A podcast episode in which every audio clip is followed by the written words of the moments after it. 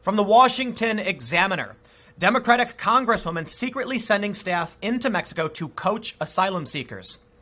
The other day, a couple days ago, Cory Booker went into Mexico to aid illegal immigrants entering the country. Strangely, we keep hearing these people referred to as asylum seekers. They're not. In almost every circumstance, the people being referred to in these stories have already been removed from the United States and are seeking to bypass the laws thus, illegal immigration. There are asylum seekers that are coming to the U.S. They come, they make their case. In many instances, now they're being told to remain in Mexico. In an attempt to bypass this, many people are trying to re enter the U.S. and change their story. In this instance, according to DC Examiner, a Democratic congresswoman is coaching them on what they need to do to not have to stay in Mexico, telling them to claim they don't understand Spanish. That's one of the rules. We also saw Cory Booker. We saw Beto O'Rourke campaigning in in, uh, in Mexico. We've seen sanctuary cities in general. We've seen Democrats as of last year warning illegal immigrants of pending ICE raids. We've seen a judge accused now indicted for letting illegal immigrants go from a courthouse secretly to avoid ICE. It's a really, really weird story. And I can't quite put my finger on it. Democrats are actively aiding non citizens. Who do they represent and why are they doing this? But beyond this one story, I want to talk about something else. In Maine, where many African migrants are being sent, we see the story of a single mother being given a tent by the city. Yet, illegal immigrants are being given facilities. It's a very, very strange circumstance. When you have California giving health care, voting to give health care to illegal immigrants while they have a homeless problem. Look, I get it. We can act like the homeless of LA and the illegal, illegal immigrants are both humans deserving of human rights, but don't we have a triage system of who should be helped first? I can't say I understand why this is happening. Of course, you'll see many people on the right say that Democrats are actively aiding foreign citizens for the purpose of getting new voters. I can't really put an argument against that other than look, I don't know why Democrats are actively aiding non citizens. Why would someone want to elect someone who won't represent them is beyond me. But let's start with this story. And before we do, head over to timcast.com slash donate if you'd like to support my work. There's a PayPal option, a crypto option, a physical address, but of course, the best thing you can do, share this video because YouTube won't suggest them anymore. I rely on you to suggest these videos to your friends and family on social media if you think people should listen to my content. I appreciate it. From the Examiner, a Democratic congresswoman is sending staff to Mexico's northern border town of Ciudad Juarez to find migrants returned from El Paso, Texas under the Remain in Mexico policy, then coaching them to pretend they cannot speak Spanish to exploit a loophole, letting them return to the U.S. So, no, DC Examiner, these are not asylum seekers. When they go from claiming asylum, being told to wait, and then trying to commit fraud to re enter the U.S., that is illegal immigration right? I think that's a fair point to be made. The same can be said for what Cory Booker did. The, the people that Cory Booker brought in had already been deported. Now, there's very, very, very important context we need to mention when talking about asylum seekers. I'll briefly mention it now. CNN's Fareed Zakaria makes surprising comments about Trump's remarks on asylum. It pains me to say this, he is right. People are abusing the asylum system. This is more evidence of that and lo and behold, Democrats are facilitating the fraud. Let's read on. The National Border Patrol Council's El Paso chapter, chapter and several CBP personnel told the Washington Examiner aides to Rep. Veronica Escobar, who took over 2020 Democratic presidential candidate Beto O'Rourke's district, and the local Catholic diocese have interviewed thousands of migrants in Juarez over the past few weeks to find cases where Department of Homeland Security officials may have wrongly returned people. they say, What we believe is happening is Veronica Escobar's office is going to basically second guess and obstruct work already done by the Border Patrol, said one senior unit official who shared evidence that the Washington Examiner from uh, with, with the ev- uh, shared evidence with the Washington Examiner from concerned CBP managers and rank and file members. Those documents have been held to protect identities. Under the bilateral MPP, the Mig- Migration Protection Protocol- Protocols, or Remain in Mexico policy, anyone returned must be fluent in Spanish because they may have to reside in Mexico for up to five years until a U.S. federal judge decides their asylum claim. A Democratic politician's aides re escorting people back to the port are telling officers the Central American individual with them cannot speak Spanish despite their having communicated, communicated in it days earlier, CBP said. What we're hearing from management is that they're attempting to return people, and the story was changed in Mexico, where a person who understood Spanish before now doesn't understand, where a person who didn't have any health issues before now has health issues. If they don't speak Spanish, what are they speaking? English? What's their first language? Maybe it's English. Escobar's team has sought interviews with 6,000 people who were returned last month, according to one CBP official. The union learned from an intelligence unit within, within CBP that those doing the interviews are wearing recording devices during the interviews to tape conversations and possibly listen back later. They went through and interviewed everybody, cherry picked them, brought them back, and now are using them as taglines. They're going over there and manufacturing a lot of these issues, said the union official. All three border officials worried the interviews might be used to suggest the Border Patrol is wrongfully turning away a large number of asylum seekers. We had finally found a happy medium, because we always get crapped on when it comes to immigration laws, and then they're finding loopholes to bring them back. So it sounds to me, and I could be wrong, that these people come, claim asylum, speak Spanish, are told to wait in Mexico. After these interviews, come back, they secretly record the interview where the person claims they can't speak Spanish, and then when the CBP is like, no, we know this person does, they're trying to use that as evidence to claim CBP is doing something wrong. When in reality, at least according to CBP and evidence, I, I believe, evidence I believe they have provided to the DC Examiner, they say, senior union official who shared evidence with the Examiner, it sounds like Democrats, at least this one Democrat, is actively assisting in immigration fraud and trying to paint CBP as the bad guys. Mark H. Metcalf, a former fed, uh, federal immigration judge during the uh, Bush administration, said the involvement of Escobar's office was likely more of a stunt than a genuine threat to the integrity of the process. She's trying to obviously say these people have been wrongly denied their claims and they're waiting when they shouldn't be. However, he said a criminal case would exist if Escobar were found to be complicit an effort to perpetrate a fraud, which would have to include knowingly injecting false statements during interviews, follow up conversations, and documents presented to U.S. officials.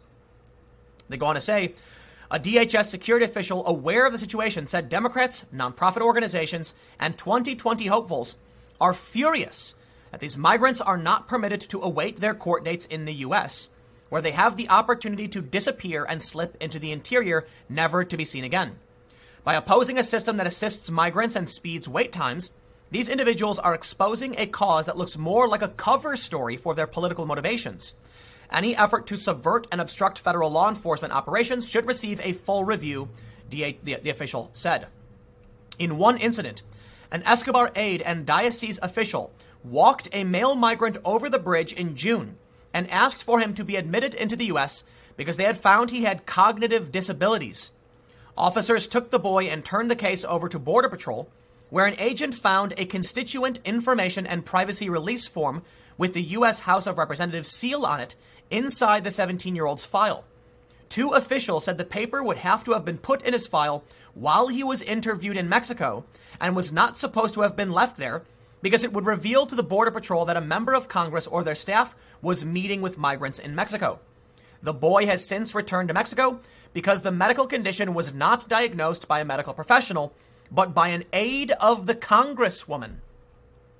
Management saw that Foreman was like, What is this?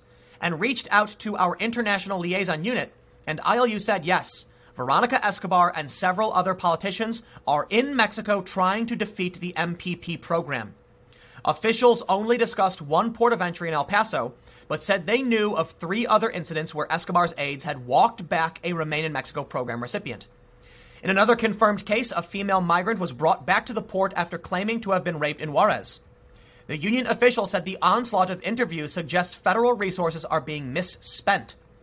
Resources are being diverted into a foreign country in an attempt to reverse already decided legal action, meaning these people were found inadmissible under a new program and they must remain in Mexico. They're trying to subvert that. Listen, don't take my word for it. Fareed Zakaria, this story from the third, from the Daily Wire. Fareed Zakaria said, It pains me to say this, but Trump is right. I don't know where you can stand on this when CNN says Trump is right. Trump is literally mocked as the Orange Man Bad Network. We now have the New York Times calling for Congress give Trump the money he wants. The Democrats stepping up and saying, "Fine, we will give the humanitarian aid package." And even CNN caving and saying Trump is right, dealing with the, his remarks on asylum. And what did Trump say about asylum? That many people were exploiting the system and didn't return to their court hearings once they were left in the U.S. But let's see what Fareed Zakaria was specifically talking about. Uh, he does reference asylum abuse, but let's get into the quote. Zakaria opened the segment by noting that he is not a fan of Trump. It pains me to say this, but he is right that the U.S. faces a crisis with its asylum system. Democrats might hope that the out of control situation at the southern border undermines Trump's image among his base as a tough guy who can tackle immigration. But they should be careful. It actually could work to the president's advantage. Since 2014, the flow of asylum seekers into the U.S. And into the United States has skyrocketed. Last year, immigration courts received 162,000 claims, a 240% increase from 2014. The result is a staggering backlog, with more than 300,000 asylum, ca- asylum cases pending, and the average immigration case has been pending for more than 700 days. It's also clear that the rules surrounding asylum are vague, lax, and being gamed. This is incredible to hear from CNN. Seriously. The initial step for many asylum seekers is to convince officers that they have a credible fear of persecution in their home countries and about 75% meet that criteria. Some applicants for asylum have suspiciously similar stories using identical phrases. Many simply use the system to enter the US and then melt into the shadows or gain a work permit while their application is pending. Zakaria noted that asylum is supposed to be for a very small number of people in extreme circumstances, and that the definition has become very loose over time, and that is a major factor that is contributing to the number of people flooding the US border the criteria for asylum need to be rewritten and substantially tightened. The number of courts and officials dealing with asylum must be massively expanded. People should not be able to use asylum claims as a way to work in America. There needs to be a much greater cooperation with the home countries of these applicants rather than insults, threats, and aid freezes, which is a criticism of, criticism of Trump. If things continue to spiral downward and America's southern border seems out of control, Trump's tough rhetoric and hardline stance will become increasingly attractive to the public.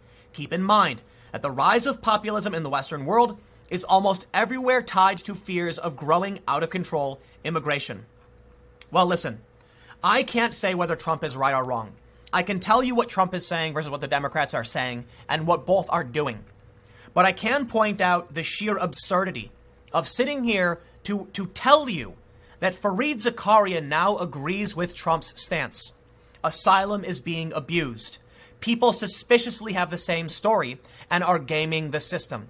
And then when we see the DC Examiner saying straight up that they have seen evidence a Democratic congresswoman is helping these people commit immigration fraud, I'm curious if there will be a criminal case here. But it sounds like it's it's irrefutable at this point.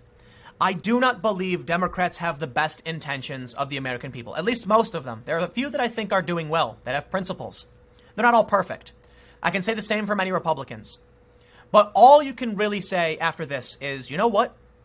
We've seen it played out time and time again. Trump was not wrong. You don't have to like the man. I certainly don't, and neither does Fareed Zakaria. It is not some kind of virtue signal to say this. Many people are like, oh, Tim's simply saying he doesn't like Trump to signal to the left. No, by no means. I think Trump is crude and crass, and as I've said time and time again, represents the worst of American culture. As it, as it pertains to the government, the New York Times released an op ed showing that since 2012, the Republican Party has tilted slightly to the left. That includes Trump. But that doesn't mean you have to like the man. He has some very aggressive stances on some policies.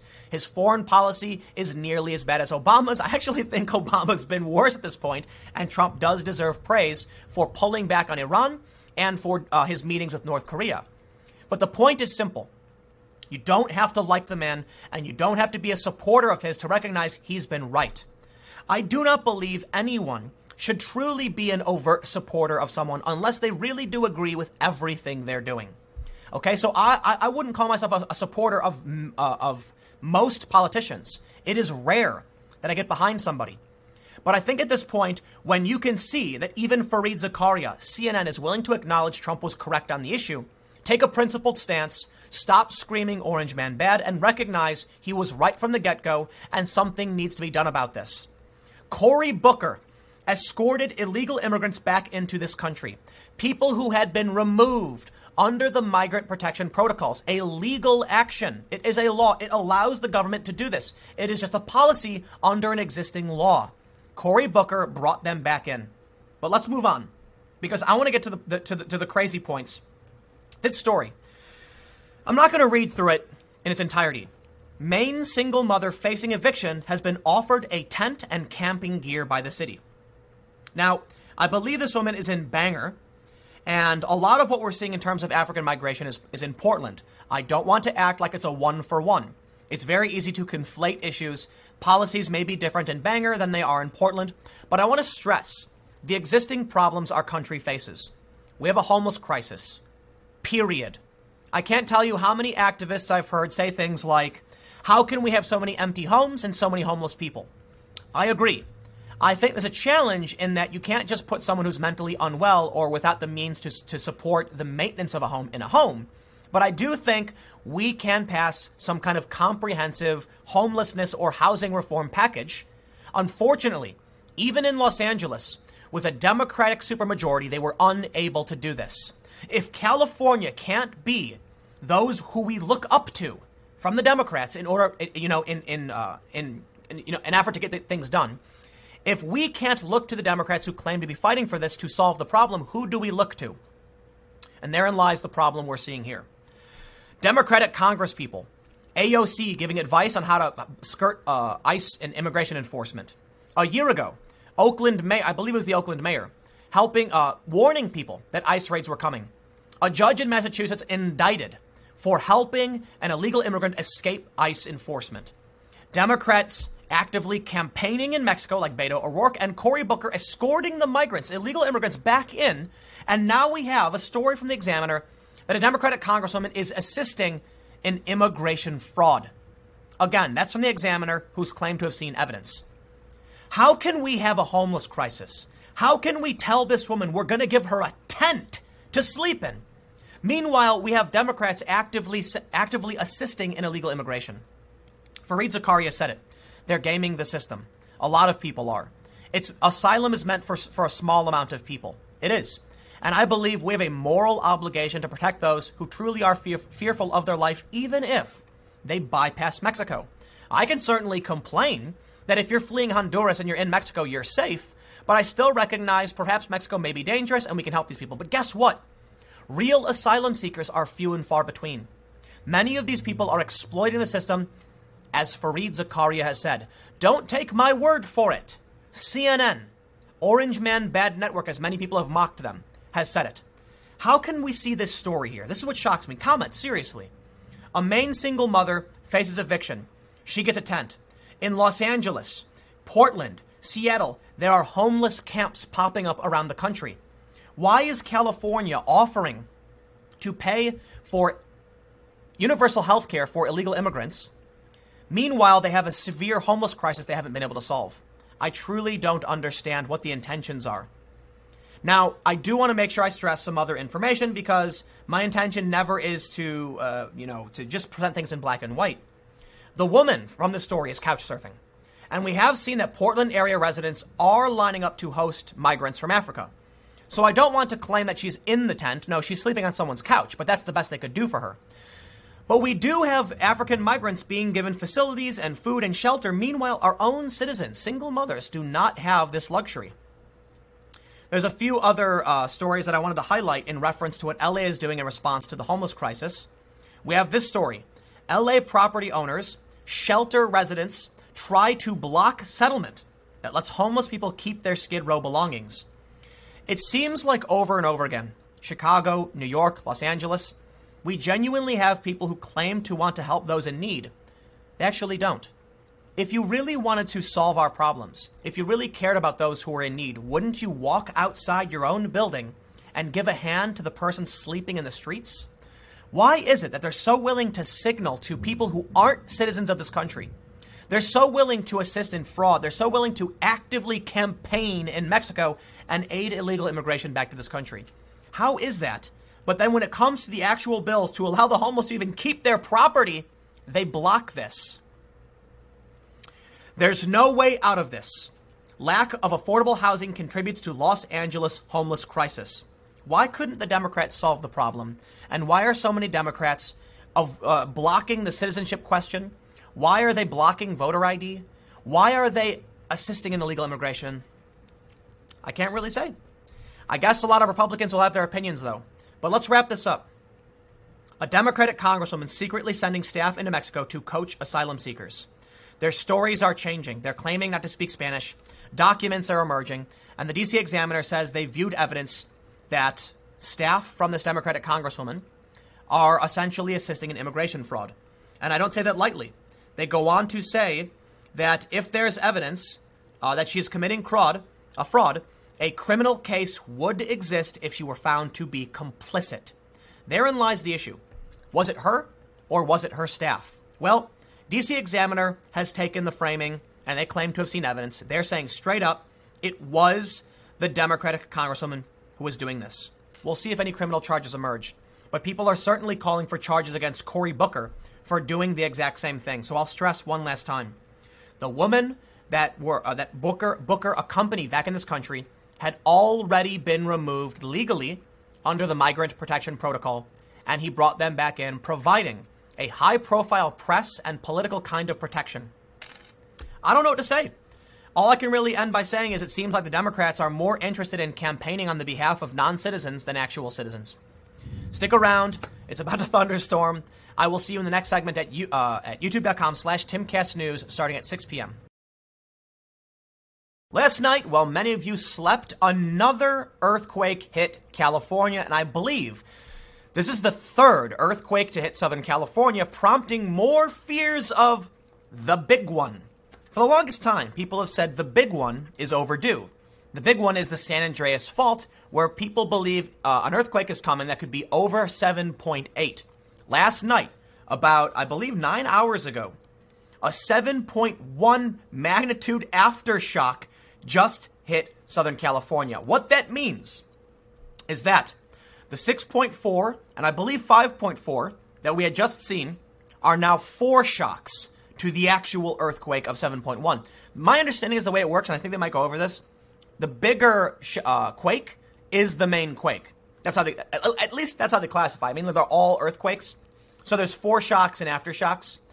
What happened was we saw a six, I believe it was a 6.4, and then shortly after a 5.4.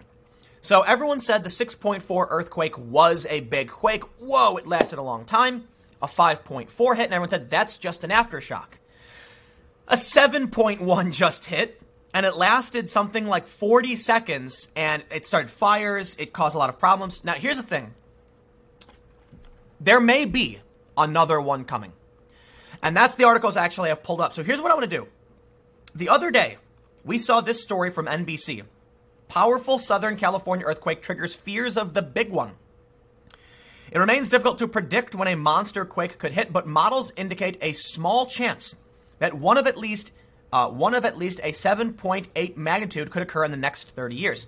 They've been saying it for a long time. We just had a 7.1. We've just had three quakes in a short amount of time. The big one might be coming. California might be in serious trouble. And it's no laughing matter. I mean, California has faced a ton of serious problems. My understanding now is they're declaring a state of emergency and requesting federal funds because there was a lot of damage. I don't believe anyone was hurt, thank heavens. But it seems like something bad might be about to happen.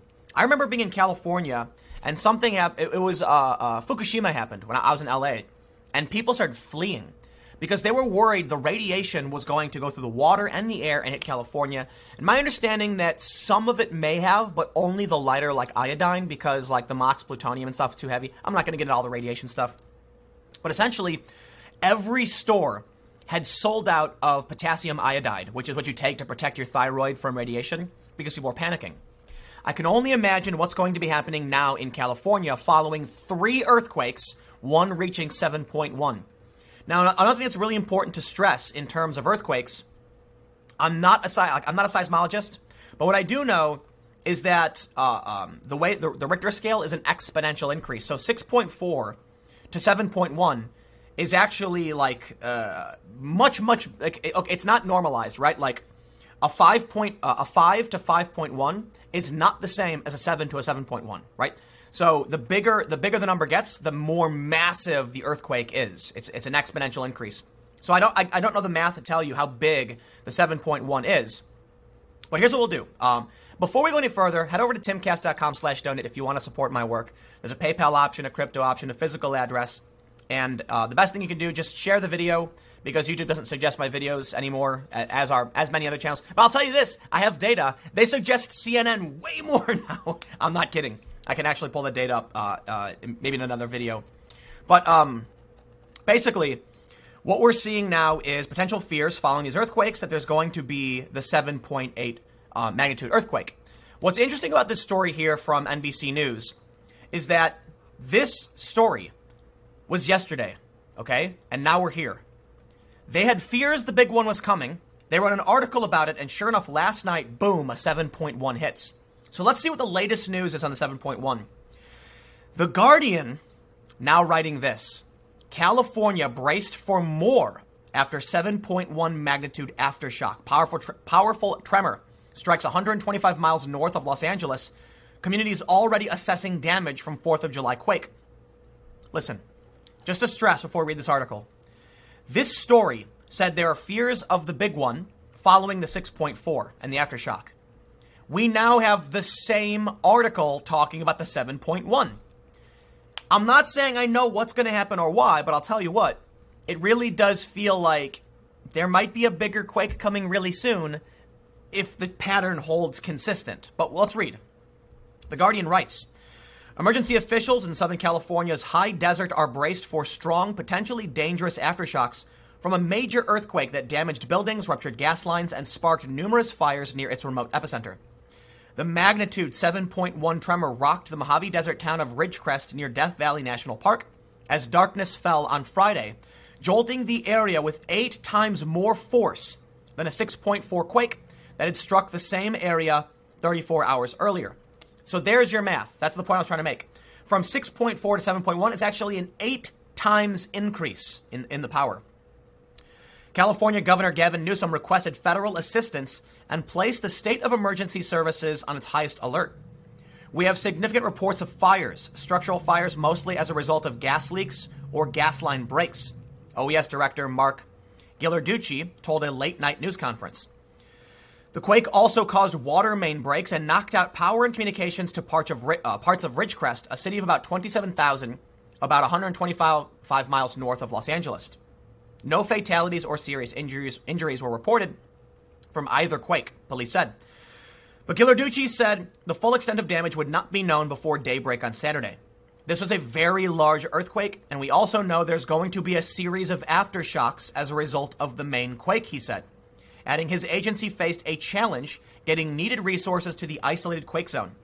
This is not going to be something that's going to be over right away. So it's also possible, again, based on what I said earlier, that this isn't the main quake. And that's important to point out. I don't know. Look, I don't want to. I'm not the expert here, so don't take take my word and take any action. I, all I can tell you is what I think and what I've read. It's possible more quakes come. I read an article the other day that said earthquakes trigger more earthquakes, that the likelihood of a bigger earthquake goes up when another earthquake happens. We've just seen 6.4, 5.4, 7.1.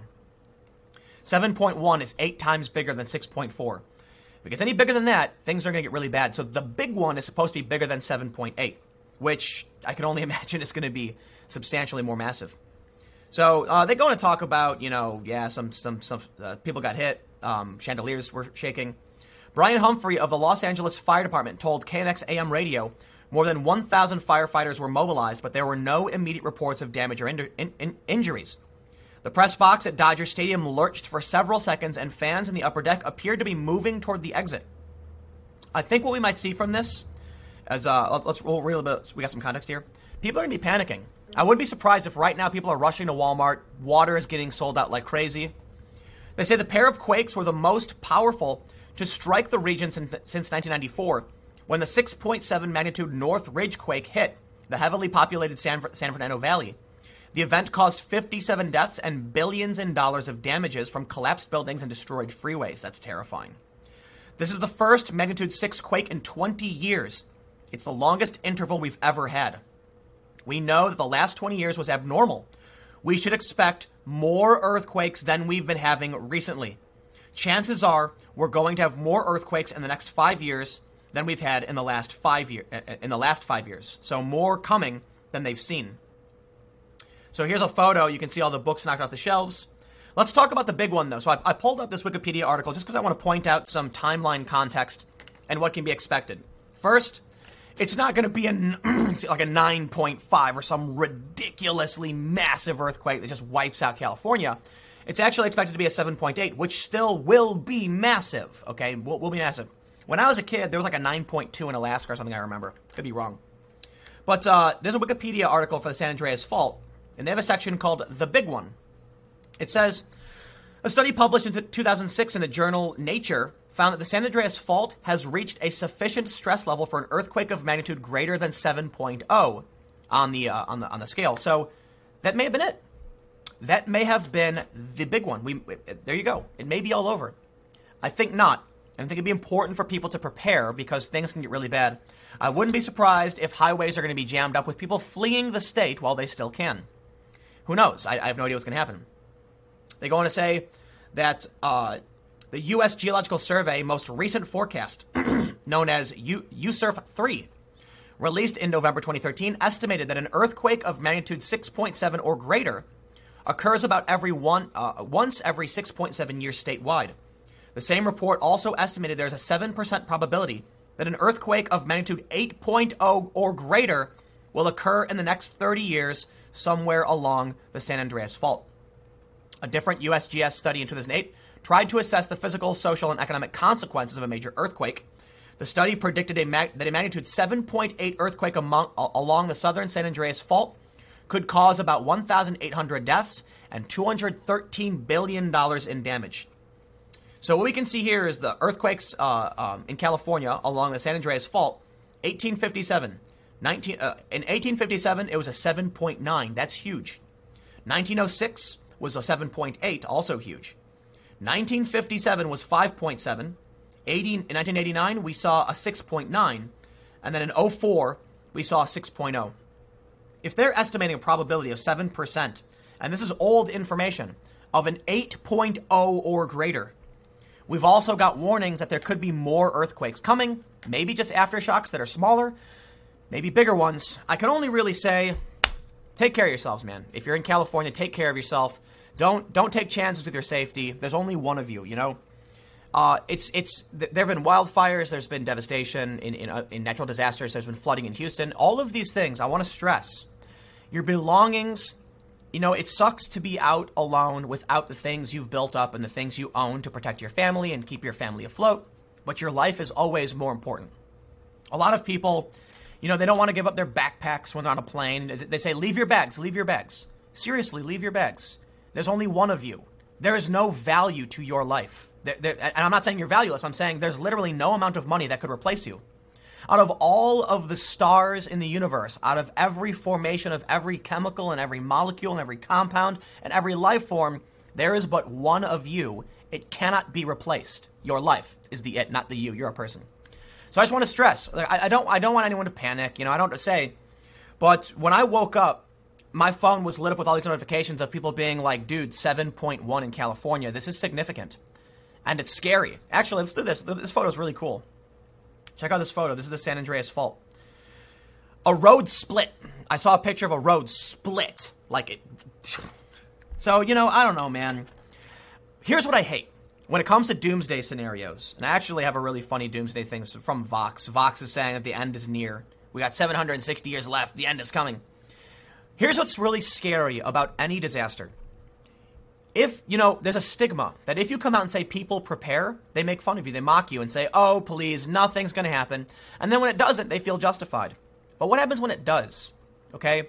I don't know what's going to happen here. All I know is an earthquake did happen, and I hope everyone's safe, and I hope people can take care of themselves. I also know people in Los Angeles felt it, significantly felt it. And if this is a foreshock to a bigger quake, that's going to be seriously bad news for a lot of people. If they're predicting 8.0, 7% chance, I don't know what to say, but don't take any chances. So, look, I'm sure people are rushing to Walmart, rushing to stores to buy what they can. It's probably a good idea to stock up. I said this before, I will say it again.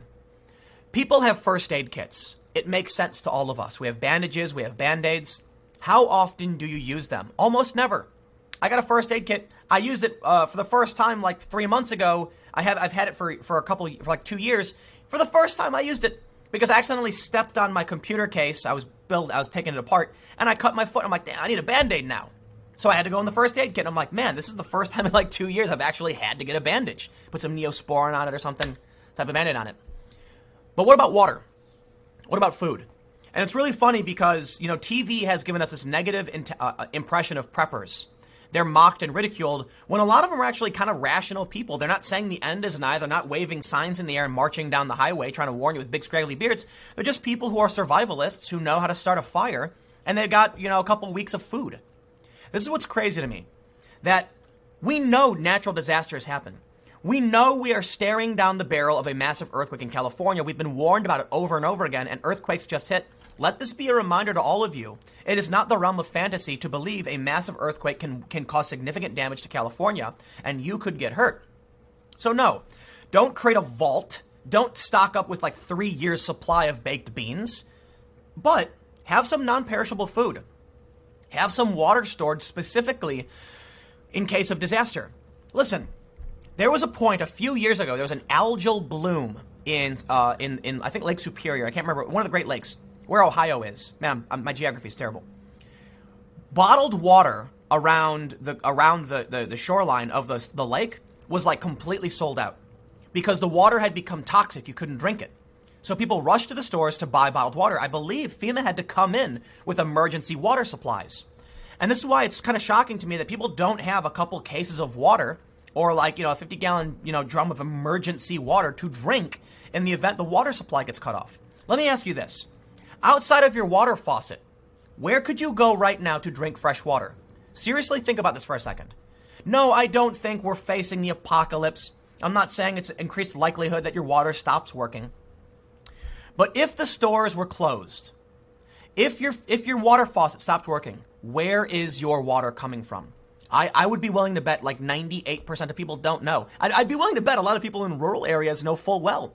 Because I lived on a, I lived in rural areas with with uh, uh, uh, with with pumps, with uh, we we were getting groundwater. We knew where the water came from, and we were independent of any like main water grid for a city.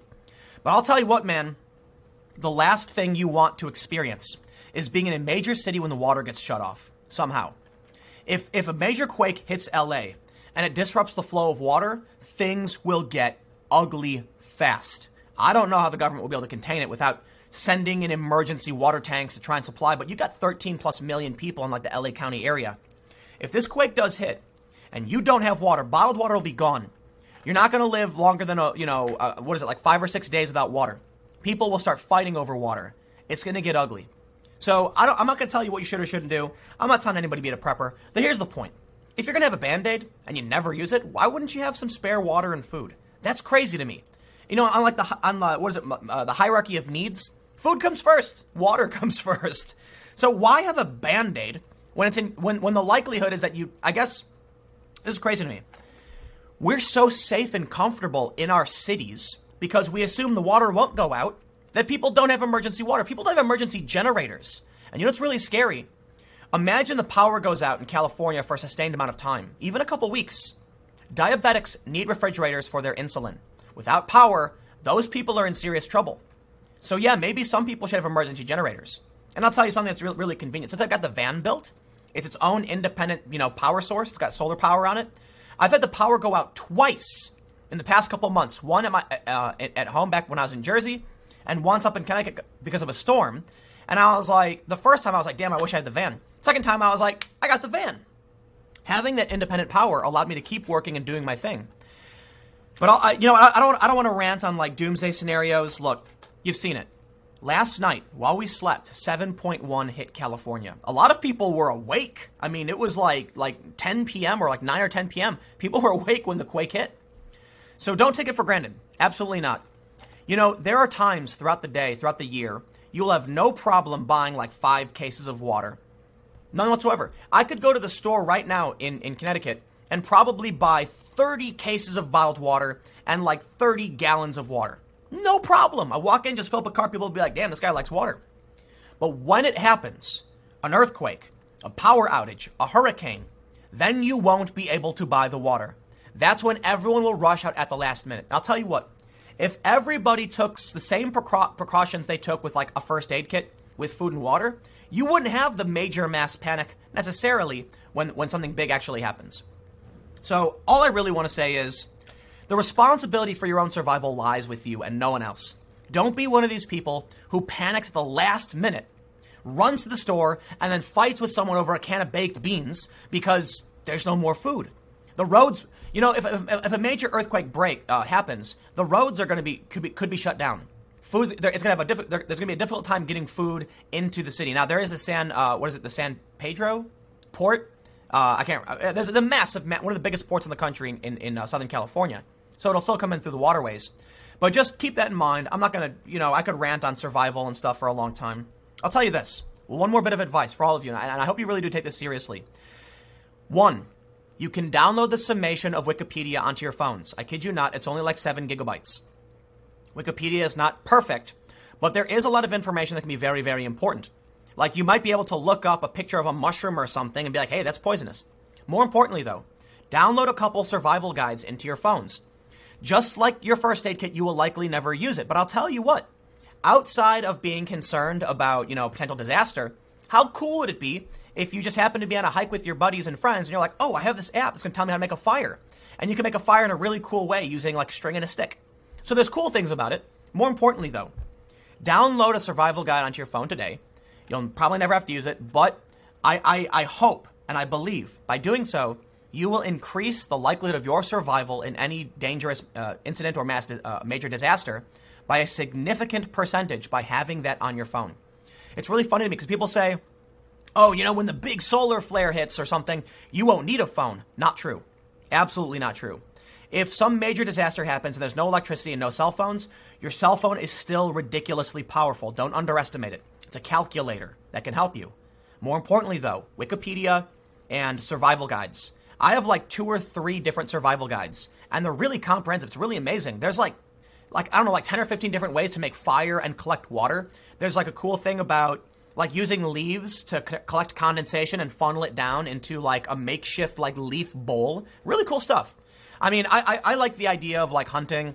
I like the channel, like ancient technology. I love this stuff. So beyond that, I think it's just cool to to know how to like manipulate the environment to get what you need out of it like literally pulling water from the air using leaves. Pretty cool stuff. Anyway, earthquake happened. This is a long video. Thanks for hanging out. I hope you're all. I hope you're all safe. I hope this is the end of it. Um, you know, thoughts and prayers in California. Nobody got injured, so I think we're good. But look, the big one is going to come. Okay, we're looking at the San Andreas fault right here. There, will, it's gonna, it's gonna happen. Okay, so just I, I just want you guys to be safe. Thanks for hanging out. I will see you in the next segment at 1 p.m. on uh, this channel. Starbucks kicked out some police officers because customers did not feel safe around them. And I gotta say, this is the result of an of people being inundated with propaganda on social media for like 10 years or longer. There are there are people who have realized police brutality causes rage, and rage causes clicks and makes money. There are whole websites that have raked in millions of dollars simply by posting nothing but police brutality videos, and many left wing outlets know a good police brutality story, ooh, that's gonna get you money. But in reality, these stories are actually relatively rare, and the likelihood that some cop is going to attack you or do something in a Starbucks is insane. Even if there was a higher, you know, even if it was true that most police officers were bad people who would brutalize you, they're not going to attack you randomly in a Starbucks. But this is, I feel like it's dominoes falling over. When we talk about what's happening with these cops, we can just take a look and go back in time and see what's, what's happened. Starbucks to install safe needle disposal boxes after employees sign a petition. Why would that be happening? Why does Starbucks need safe needle deposits? Oh, because anybody can just use Starbucks now because of racism. Here's what happens. You, you know, when you look back at how where where this all started, it seems kind of obvious something like this would happen. It starts with two young black men being uh, asked to leave because they had made a purchase. People on the left then say it's all about racism, while many others say, look, if you didn't buy anything, you got to go. Now, these young men, I think the story was, it's been a while, said that other people didn't pay either. Why were they being singled out? They were actually waiting for someone to meet them there. So it is rather silly they got removed. Because of this, and because of left wing cries of bigotry, Starbucks changed its policy and says, you know what, from now on, you don't need to make a purchase to hang out in Starbucks. What ends up happening? We saw a bunch of stories about Starbucks being, you know, now just littered with trash. Homeless people were coming and using the bathrooms, they couldn't kick them out. The bathrooms were being shut down. There was a big outcry over, you know, um, a wave of Starbucks putting up out of order signs because the bathrooms had become so filthy they couldn't clean them because homeless people and mentally unwell people were doing gross things in them and people were probably shooting up. And that's not, look, people probably shooting up. It's probably why Starbucks signed employees wanted safe disposal boxes for needles. And now here we are. I gotta say, if you're someone who's shooting up heroin in a Starbucks, you probably would not feel safe with police there if you're breaking the law. Now, I don't know why these people didn't feel safe around cops. I think it's silly. There are some circumstances where I'm uncomfortable around police. A lot of people are. But I, like, not in a Starbucks. That's so weird. So let's read this story and see what they have to say. Before we get started, head over to timcast.com slash donate if you'd like to support my work. There's a PayPal option, a crypto option, and a physical address. But of course, just share this video because YouTube doesn't suggest my videos anymore for the most part. So I rely on you guys to share it if you think it's worth being listened to.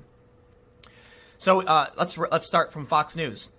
Some police officers in Tempe, Arizona, say they were asked to leave a Starbucks on the 4th of July because a customer complained they did not feel safe with the cops present, according to reports. Five officers were drinking coffee at, at the Starbucks location prior to their shift beginning when a barista asked them to move out of the complaining customer's line of sight or else leave. The Tempe Officers Association wrote in a series of Twitter messages. Rob Ferraro, president of the police union, told Fox 10 of Phoenix that such treatment of police officers seems to be happening more often these days. It's become accepted to not trust or to see the police and think we're not here to serve you. And again, it goes back to we take a great pride of the level of customer service we provide to citizens. And to be looked at as feeling unsafe when you have law enforcement around you is somewhat perplexing to me. Well, it's not to me. Al Jazeera Plus, BuzzFeed, Vox, many left-wing outlets, as well as fake news outlets, have pumped out relent- like relentlessly police brutality videos.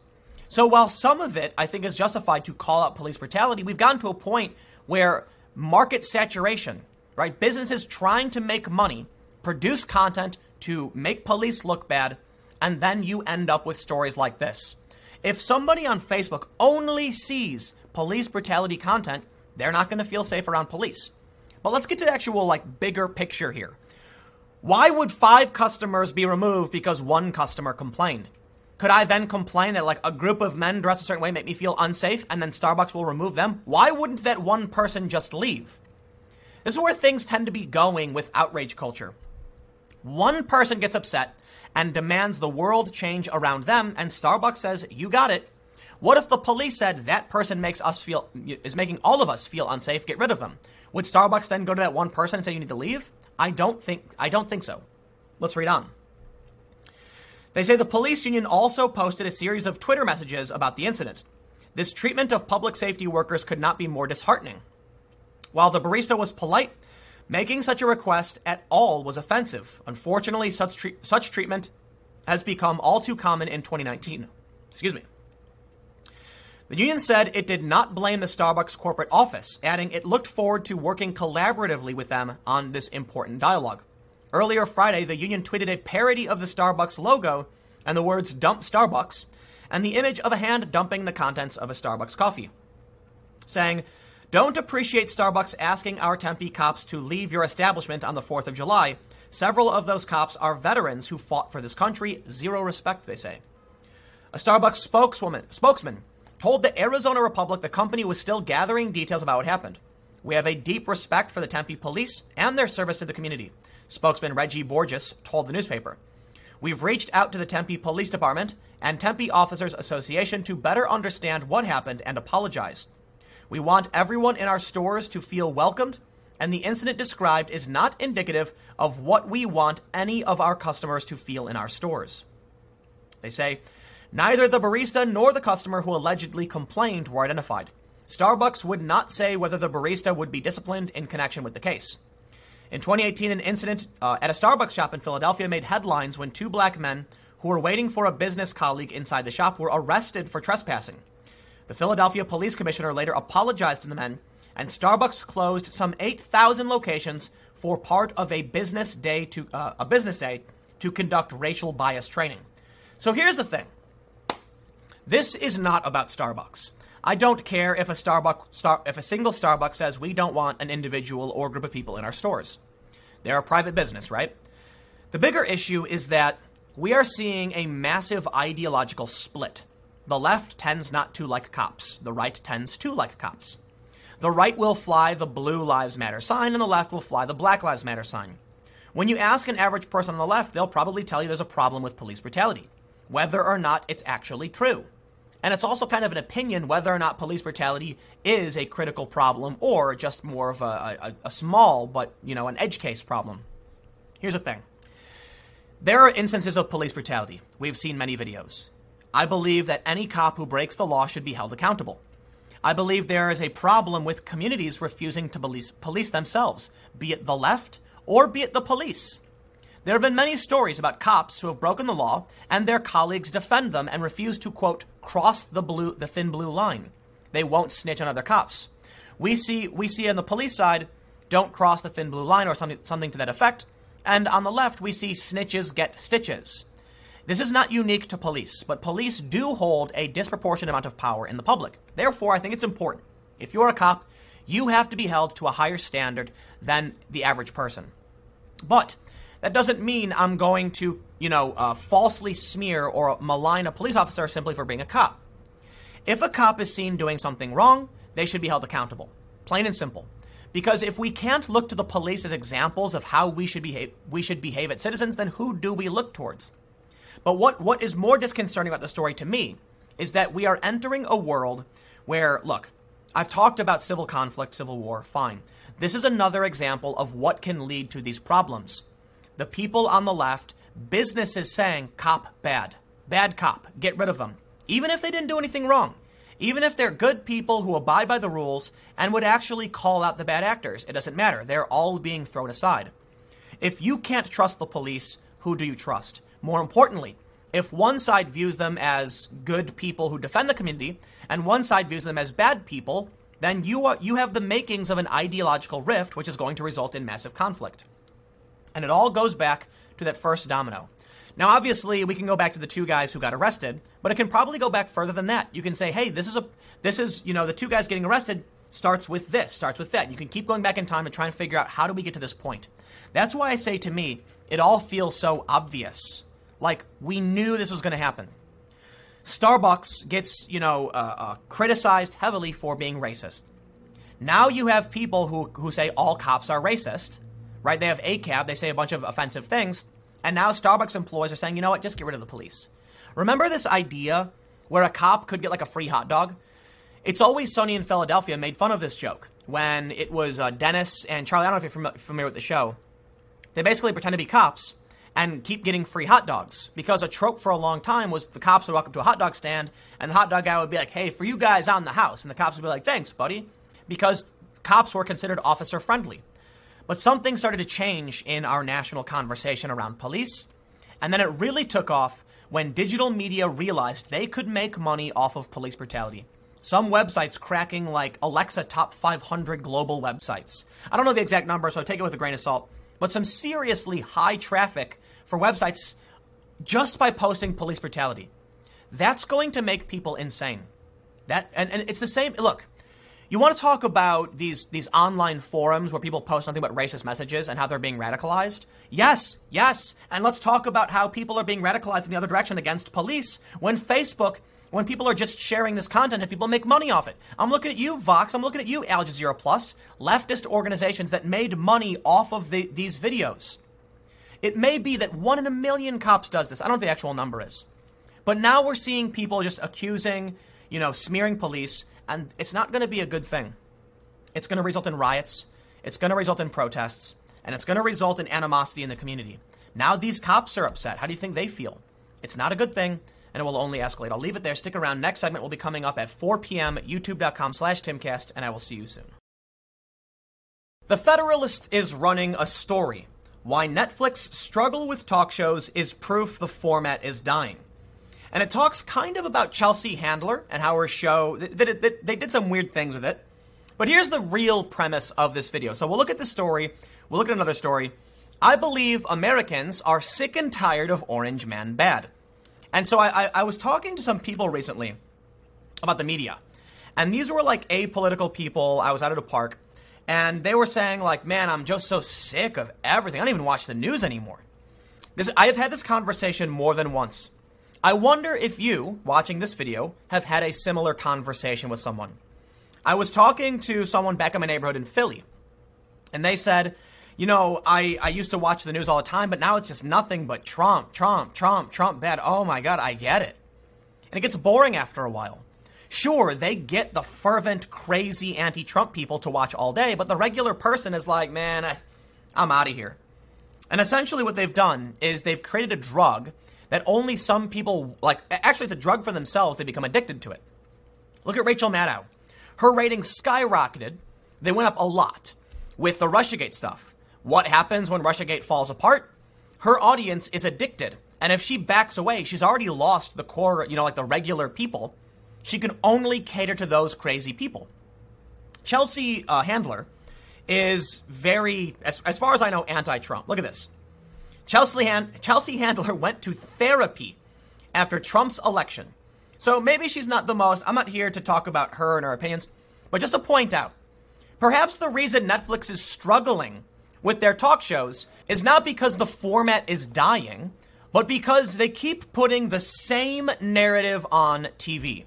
Now, I don't know what Chelsea's show is about because I don't pay attention to her show, nor do I watch it. But I do watch Netflix, and people certainly watch talk news or news talk or whatever. I'm getting like 35 million, 36 now. So my channel's doing great. Steven Crowder's doing great. Dave Rubin's had some hiccups with with uh, um, YouTube after the latest suggestion fiasco. Challenges to his uh, to the way he structures his show on YouTube. But for the most part, over a million subs, not too shabby. There's a lot of people who do this kind of political commentary, and they're doing great. Ben Shapiro is doing really great. I gotta say, maybe the problem isn't talk uh, talk shows. The problem is Netflix is trying to cater to a saturated and dying market. Well, let's see what they have to say over at the Federalist. They write.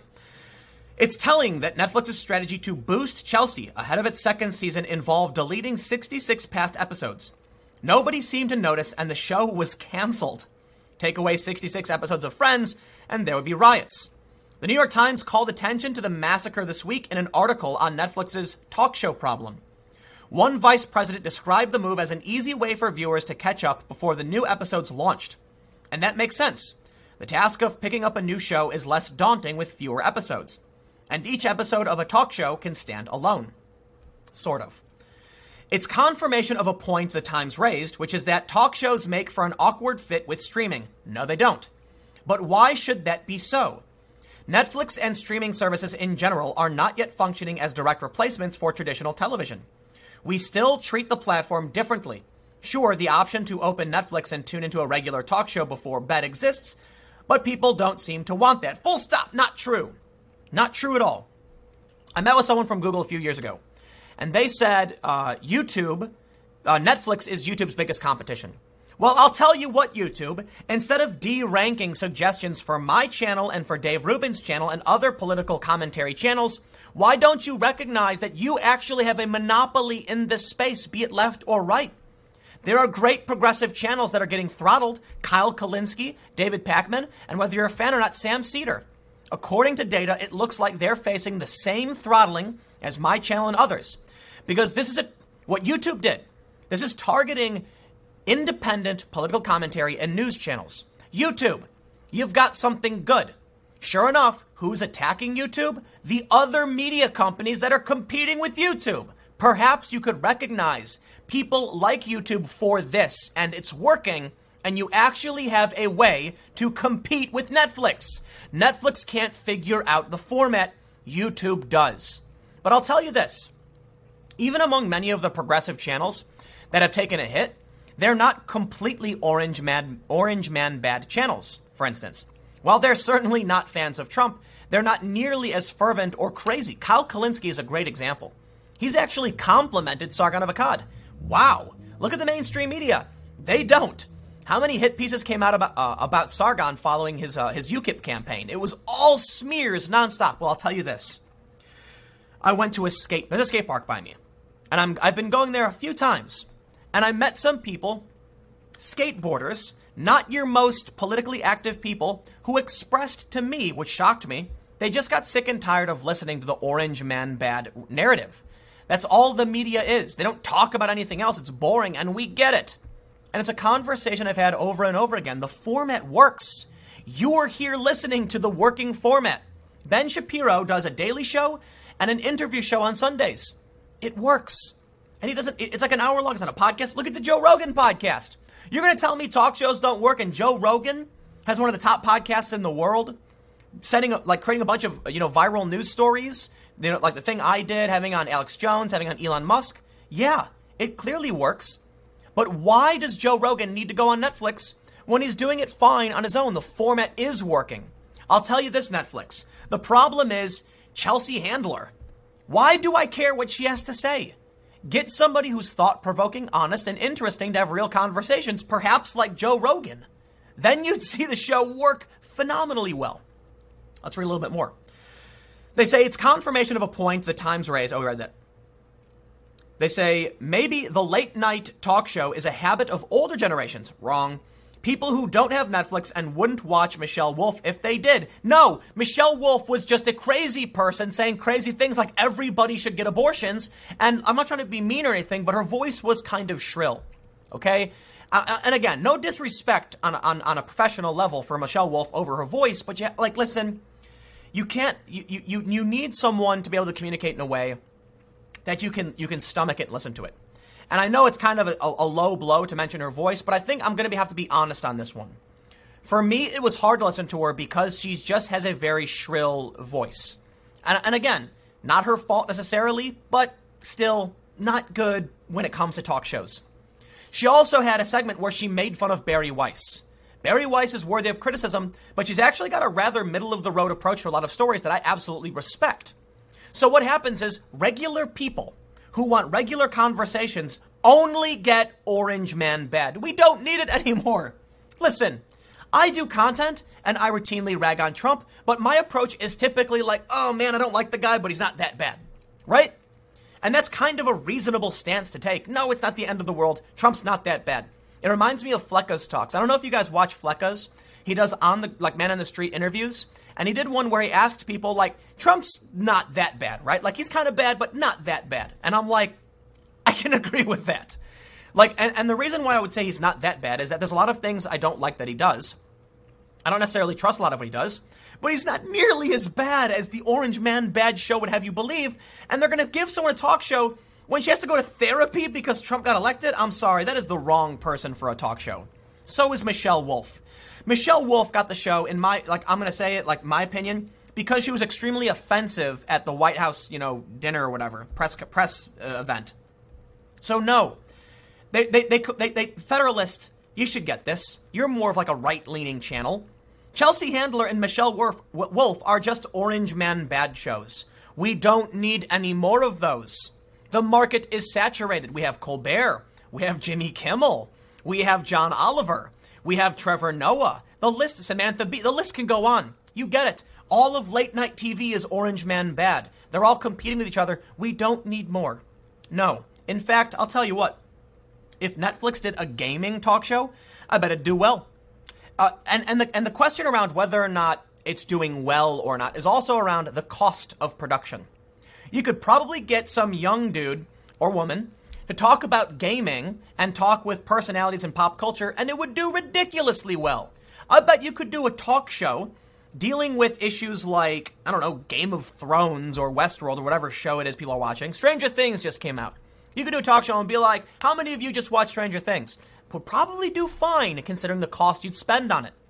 What's really happening is that they're talking about pop culture and political commentary, and they're bringing in people who have been traumatized by, ele- by an election and can't grow up and speak to the adults in the room. Plain and simple. What we see in media is pandering to the children. The people who are so sensitive, they're, they're, they're, they're frail, pink, little, soft skin that you poke them and they go, oh, oh, they, they can't handle, no calluses, right? You know, when you work hard with your hands, your hands get rough. When you play guitar, your fingers get calloused.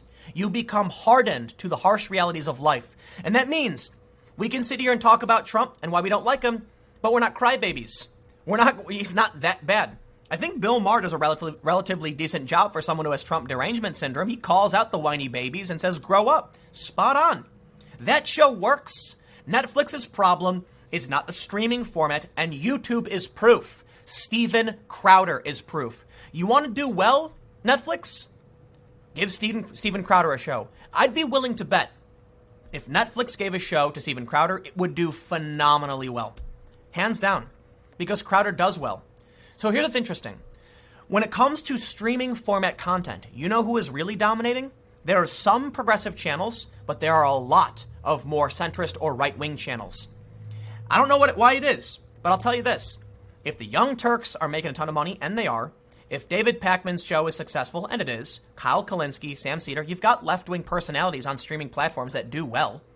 You've got my channel, you've got Crowder, you've got Dave Rubin, you've got Jordan Peterson. You've now got the launching of Bret Weinstein uh, and Jeffrey Miller. You've got intellectual dark web types doing their own YouTube style talk show podcast. Throw in some interviews.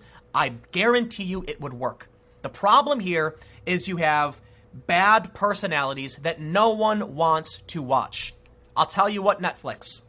Take the Orange Man bad personality, push him aside because nobody wants to hear it anymore. And in my opinion, the only reason it exists on television is because they don't know better. I bet their ratings would do, I, I bet you, if they replace a late night talk show with someone who is more moderate, who is like, there's stuff to criticize the president about, but he's not that bad, they would do phenomenally better. Way better. Because you'd actually start capturing some of the Trump audience at that. Your ratings would probably go up. But what happens? when they don't chase after the narrative and that uh, and or, I'm sorry, when they chase after the narrative and their ratings go down, they go, "Oh, we, we better push harder to the far left," and they keep doing it and it just gets worse. Well, there it is. I'll wrap this up. Stick around. More segments to come uh, in a few minutes, and I will see you shortly. Recently in Wisconsin, a large group of people stormed into a North Face store and stole $30,000 in merchandise. And this is what's referred to as a flash rob. Now, ABC News calls it a flash mob, but this is not necessarily a new trend. But you may have seen the story about the, the, the young woman, turns out she's like 17, who licked the ice cream, put it back, and is facing prison. There's an update on that story in that she's, I, I believe they're not going to pursue charging her as an adult, and so she'll probably end up getting some like juvenile slap on the wrist. Lucky for her. I also think it's silly to, to, threaten someone with 20 years in prison because they did something dumb like lick ice cream. Listen, I understand the ripple effect of tampering with, you know, stuff at the store and how, you know, it causes a lot of problems. But let's stop the me minutes tracks and stop the young people from doing dumb things because sometimes young people do dumb things. You don't deserve 20 years in prison because you licked ice cream and put it back. Sorry. You've got some other videos of people like scooping ice cream and someone gu- guzzling mouthwash. It doesn't matter if they staged it. It doesn't matter if it was a if it was a, um, you know they purchased it afterwards. They still contaminated a product and you don't know what they did or didn't, there's going to have to be a review and a recall. Plain and simple. Don't do it. But anyway, in, in light of this news, I saw this story and I thought it'd be interesting to talk about other trends in how people target stores. So it's not the first time we've seen a flash rob. It looks like this photo is a different store that was raided and every. Oh no, no, I'm sorry. That's the earthquake. That's a photo of the earthquake. Um, the reason I assumed this was probably a flash rob is that if you're not familiar It's something I've known about since I was a kid in Chicago, where people would, you know, like 20 kids from the local high school would run full speed into 7 Eleven, yelling, going, ah, and then just grabbing whatever they want and running out. It's not a new trend. But in the in, in light of what we saw with the other stores, I thought it'd be an interesting thing to talk about. So so let's read this story and then I'll talk I got an older story, way older story about the the, the prevalence of flash robbing that I think is interesting. Before we do this, head over to timcast.com slash donate if you'd like to support my work. There's a monthly donation option through PayPal, a cryptocurrency option, and a physical address. But of course, YouTube no longer suggests my videos, as I mentioned in the last video and many videos because of the censorship problem. So if you like my content, I need you to suggest it to your friends by sharing it on social media because they don't anymore. For the most part, they still do a little bit. But uh, word of mouth. If, if you don't feel like uh, it's worth being shared, then I don't deserve it. So let's read the news. A 10 person flash mob made off with up to $30,000 worth of merchandise from a North Face store in Wisconsin this week. We have, so, wait, what just happened? So it's playing the video here, but then it disappears. Let me close this and see if it'll play the video. No, it won't. Whatever. Well, you can see in this image, you've got a bunch of dudes running in and just grabbing clothes and running out. They say the incident occurred Monday night in Pleasant Prairie, Wisconsin, when the 10 men entered the store with purpose, Police Chief David Smetana? That's a weird. Oh, Smetana told ABC News. They were gone from the store within 30 seconds. They knew exactly which area they were going to approach in the store, which clothing items they wanted. Uh, Smetana said. The incident was captured on surveillance footage. No injuries were reported, and no employees of the outdoor gear store were confronted. Smetana said investigators were working with other police departments where similar events have occurred. He added that similar acts have happened in the area before, but not to this level. They grab as many items as they can, and they leave the store in multiple vehicles, he said. If you're lucky enough to catch one of them, the other ones have gotten away at that point, and that is the point. So let's refresh this and see if I can get the video. There's video of it that I want to play. I know if you're listening on the podcast, you're not going to be able to, to see it, but I mean, there it is. For those that are listening, it's a large group of men running full speed into a, into the store there's a bunch of clothing on various racks, like at any department store, and they grab handfuls of shirts and random clothes and run out. What's crazy about this? I don't know what you're to do with 15 of the same shirt in different sizes. Unless I guess they're to sell it on Craigslist, I have no idea. But ABC is wrong. This is not a flash mob, it's a flash rob.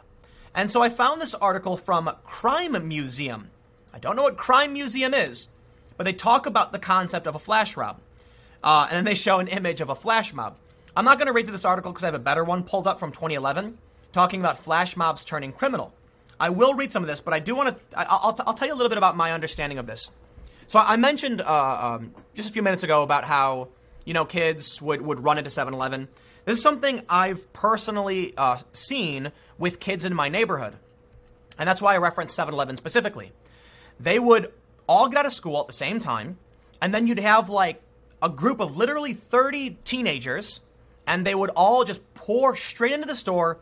They would hold their hands in the air like, like yelling, and they would just take all the candy bars, they would take drinks, and the stores couldn't do anything about it. In response, many of the stores would put up signs saying only two kids uh, in the store at a time, which literally did nothing because the point of a flash rob is, is to everybody run in full speed. So they don't care about your sign, they're there to break the law. And the purpose is with so many kids at once, you can't catch everybody. And even if they caught one person, that one person claimed they didn't do anything and didn't know better. In fact, many of these uh, flash robs could have just been spontaneous, like three of the kids may have been friends and didn't know the other kids were, and as soon as it starts, they all run in and engage in the action.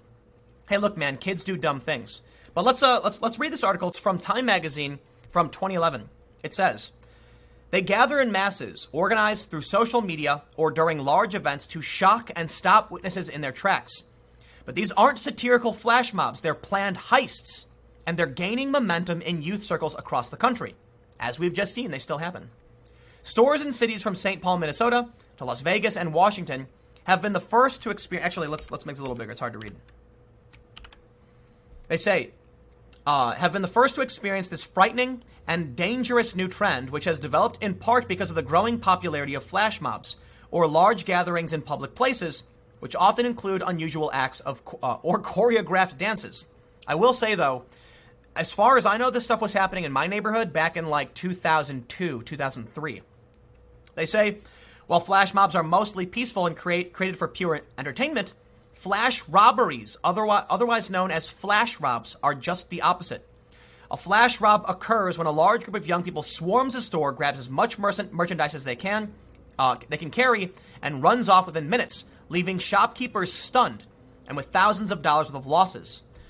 Just weeks ago, more than a dozen young people overtook the G Star Raw store in DC and made out with more than $20,000 worth of merchandise. Two weeks earlier in Georgetown, a group of about 20 to 25 stormed a t shirt shop to steal Georgetown University gear, then effectively pushed the owner out of the way as she hopelessly attempted to block the door. You know, I was thinking when I was reading these stories, I'm like, what if you had an emergency drop down? Where as soon as the like the raiders come in full speed, you hit a button and boom, gates drop down like it was a bank or something. And you could put a motion sensor in so that only if the doors are clear do the gates come down. Then they're trapped. Then what do they do? Then you go in your office, lock the door, and you call the police. The police come. There you go. You caught everybody, right? They do this for jewelry stores, I know. Like if somebody comes in and tries to steal something, the doors don't open because they're just locked. Maybe that's a way to solve the problem. You walk in and the door locks behind you and someone has to manually let you out. That probably wouldn't work for a large department store, but uh, let's read on.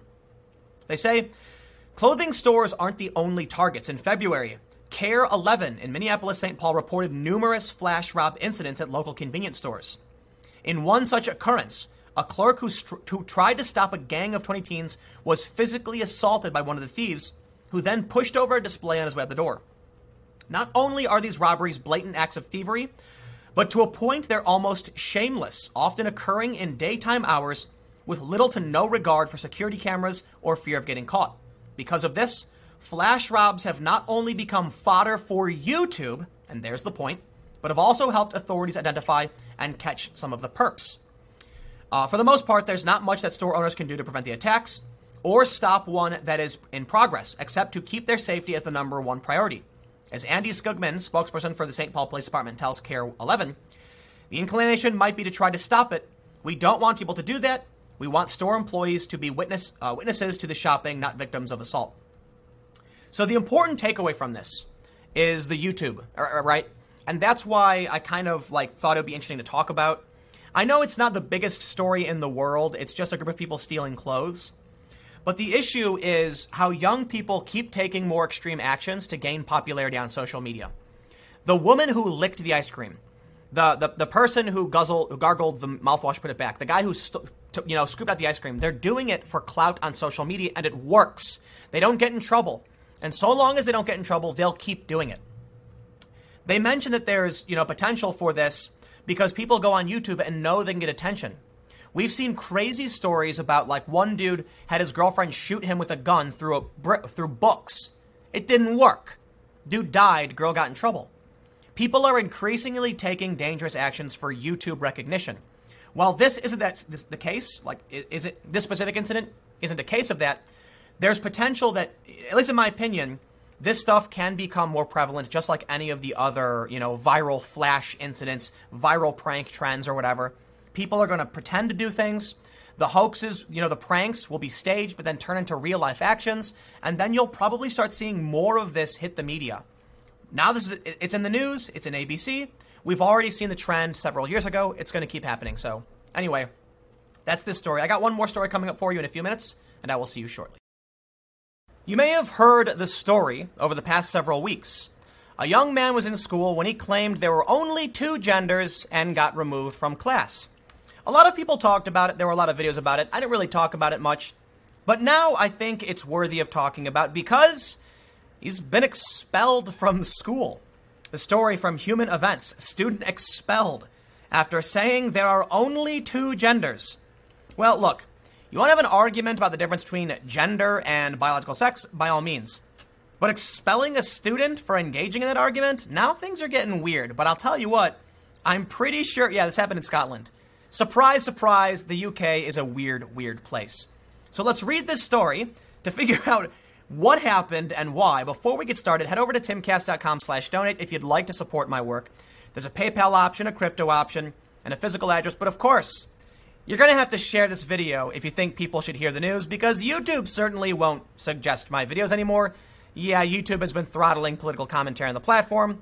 because they don't understand what's going on. Fine. Bad for business, but sure, let's read on.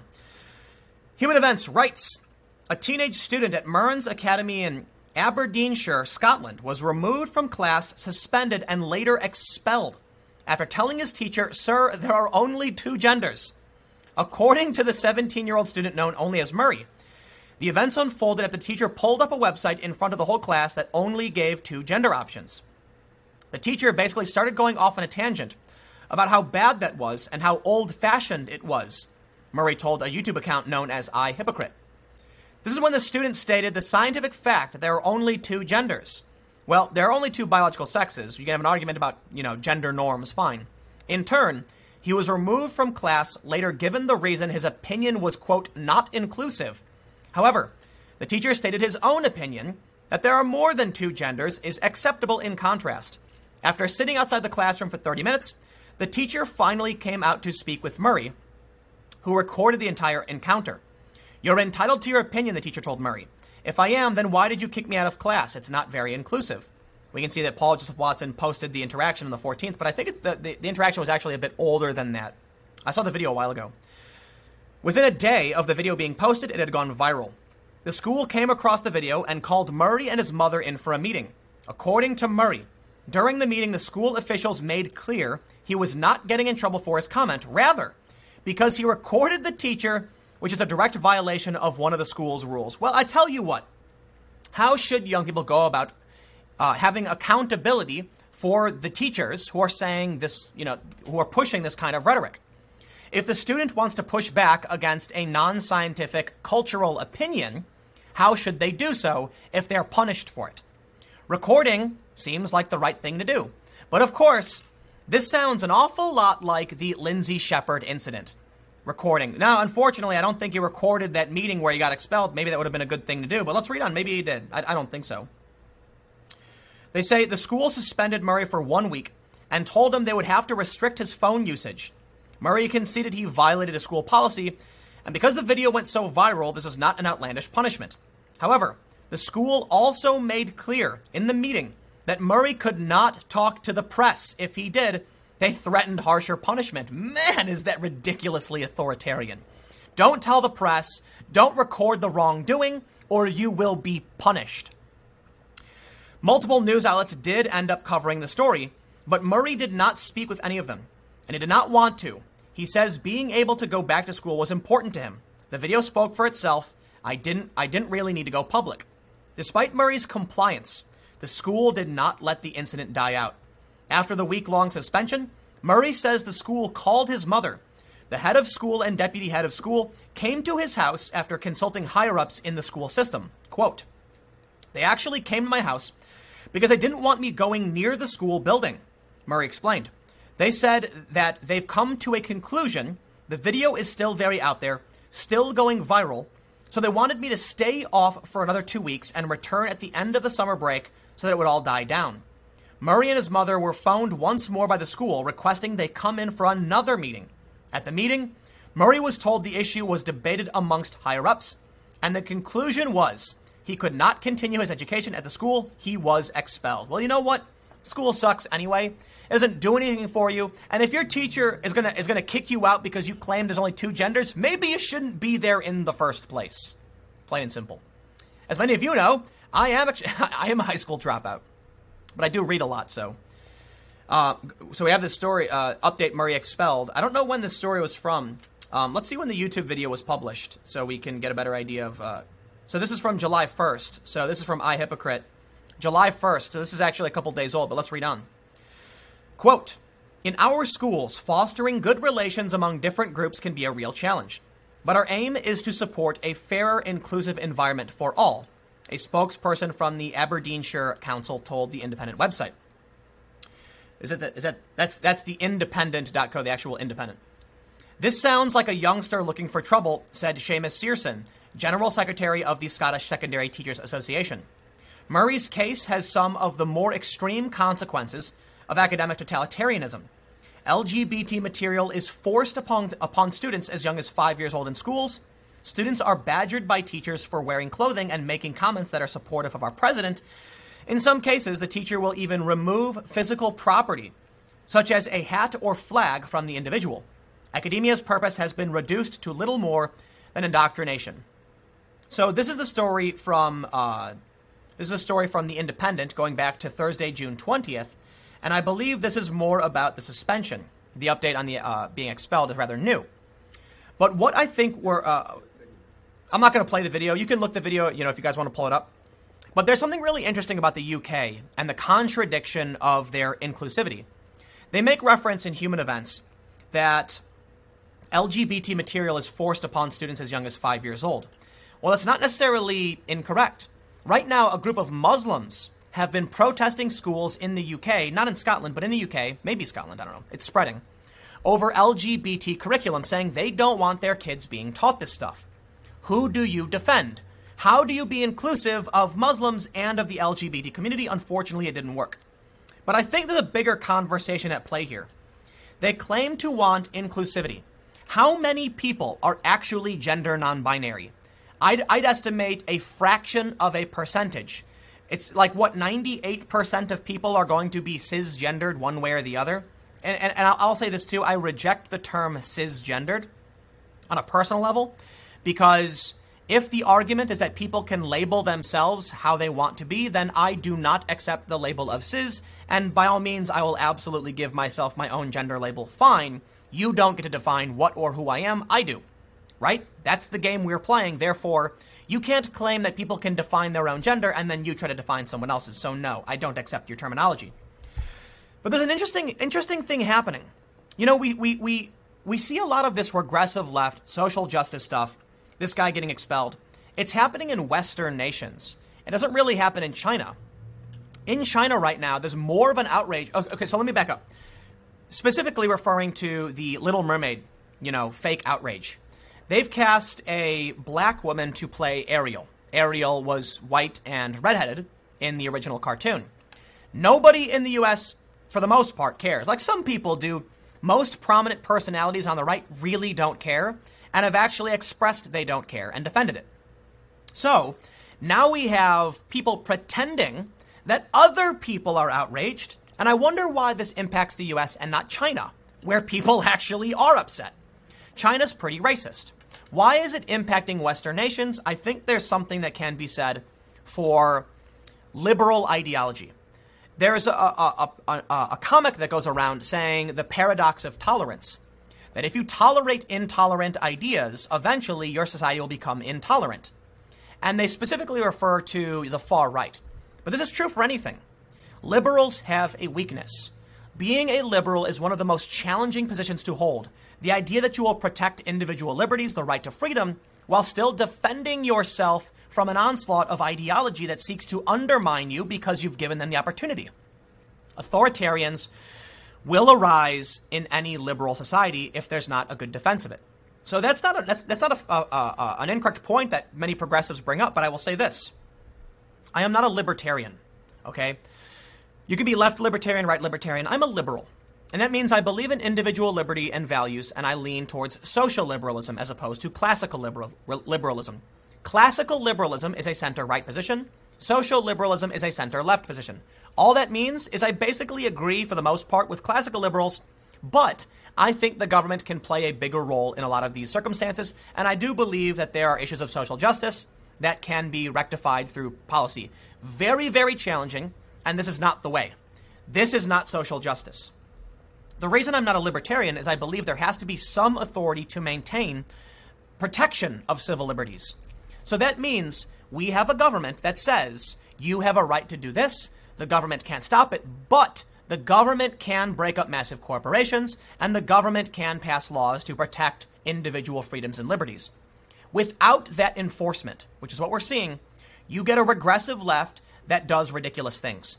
The UK is falling victim to the failures to enforce and protect liberal ideology. And I don't mean liberal in the sense of left, like in the United States. A lot of people don't understand this. Liberal in the sense of freedom, like Sargon of Akkad, Carl Benjamin, is, is uh, probably center right at this point, and he's a classical liberal. That's what liberal means. It means, you know, so there's, liber- there's liberal, then libertarian. Libertarians are very much like no government, and liberals are like, well, protect the individual, but some government. I lean in this direction because I think you need a strong social contract to enforce protections. You should not allow this to happen in the UK. People should not be arrested for speaking their mind. You need some way to protect that. Otherwise, fringe wacko groups like this guy is going to expel a kid for saying there's only two genders. Here's, look, kids, are, kids can say what they want, plain and simple. I tell you what, that that that that 17 year old girl who licked the ice cream is going to get less account like less punishment over that than this kid for simply saying there's two genders. So anyway, I, I don't want to make this video a million years long. Well, these segments are usually short, so I'll leave this a little short and say, when it comes to liberalism, be it center left, center right, whatever, I believe we need to push back and protect the individual rights. Otherwise, this is a weakness in liberalism that allows intolerant factions to grow and push authoritarianism, period.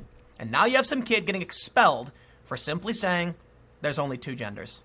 Anyway, thanks for hanging out. Stick around. Next video will be at 10:30 a.m. on this channel, the podcast every day at 6:30 p.m. on most platforms, and I will see you all there.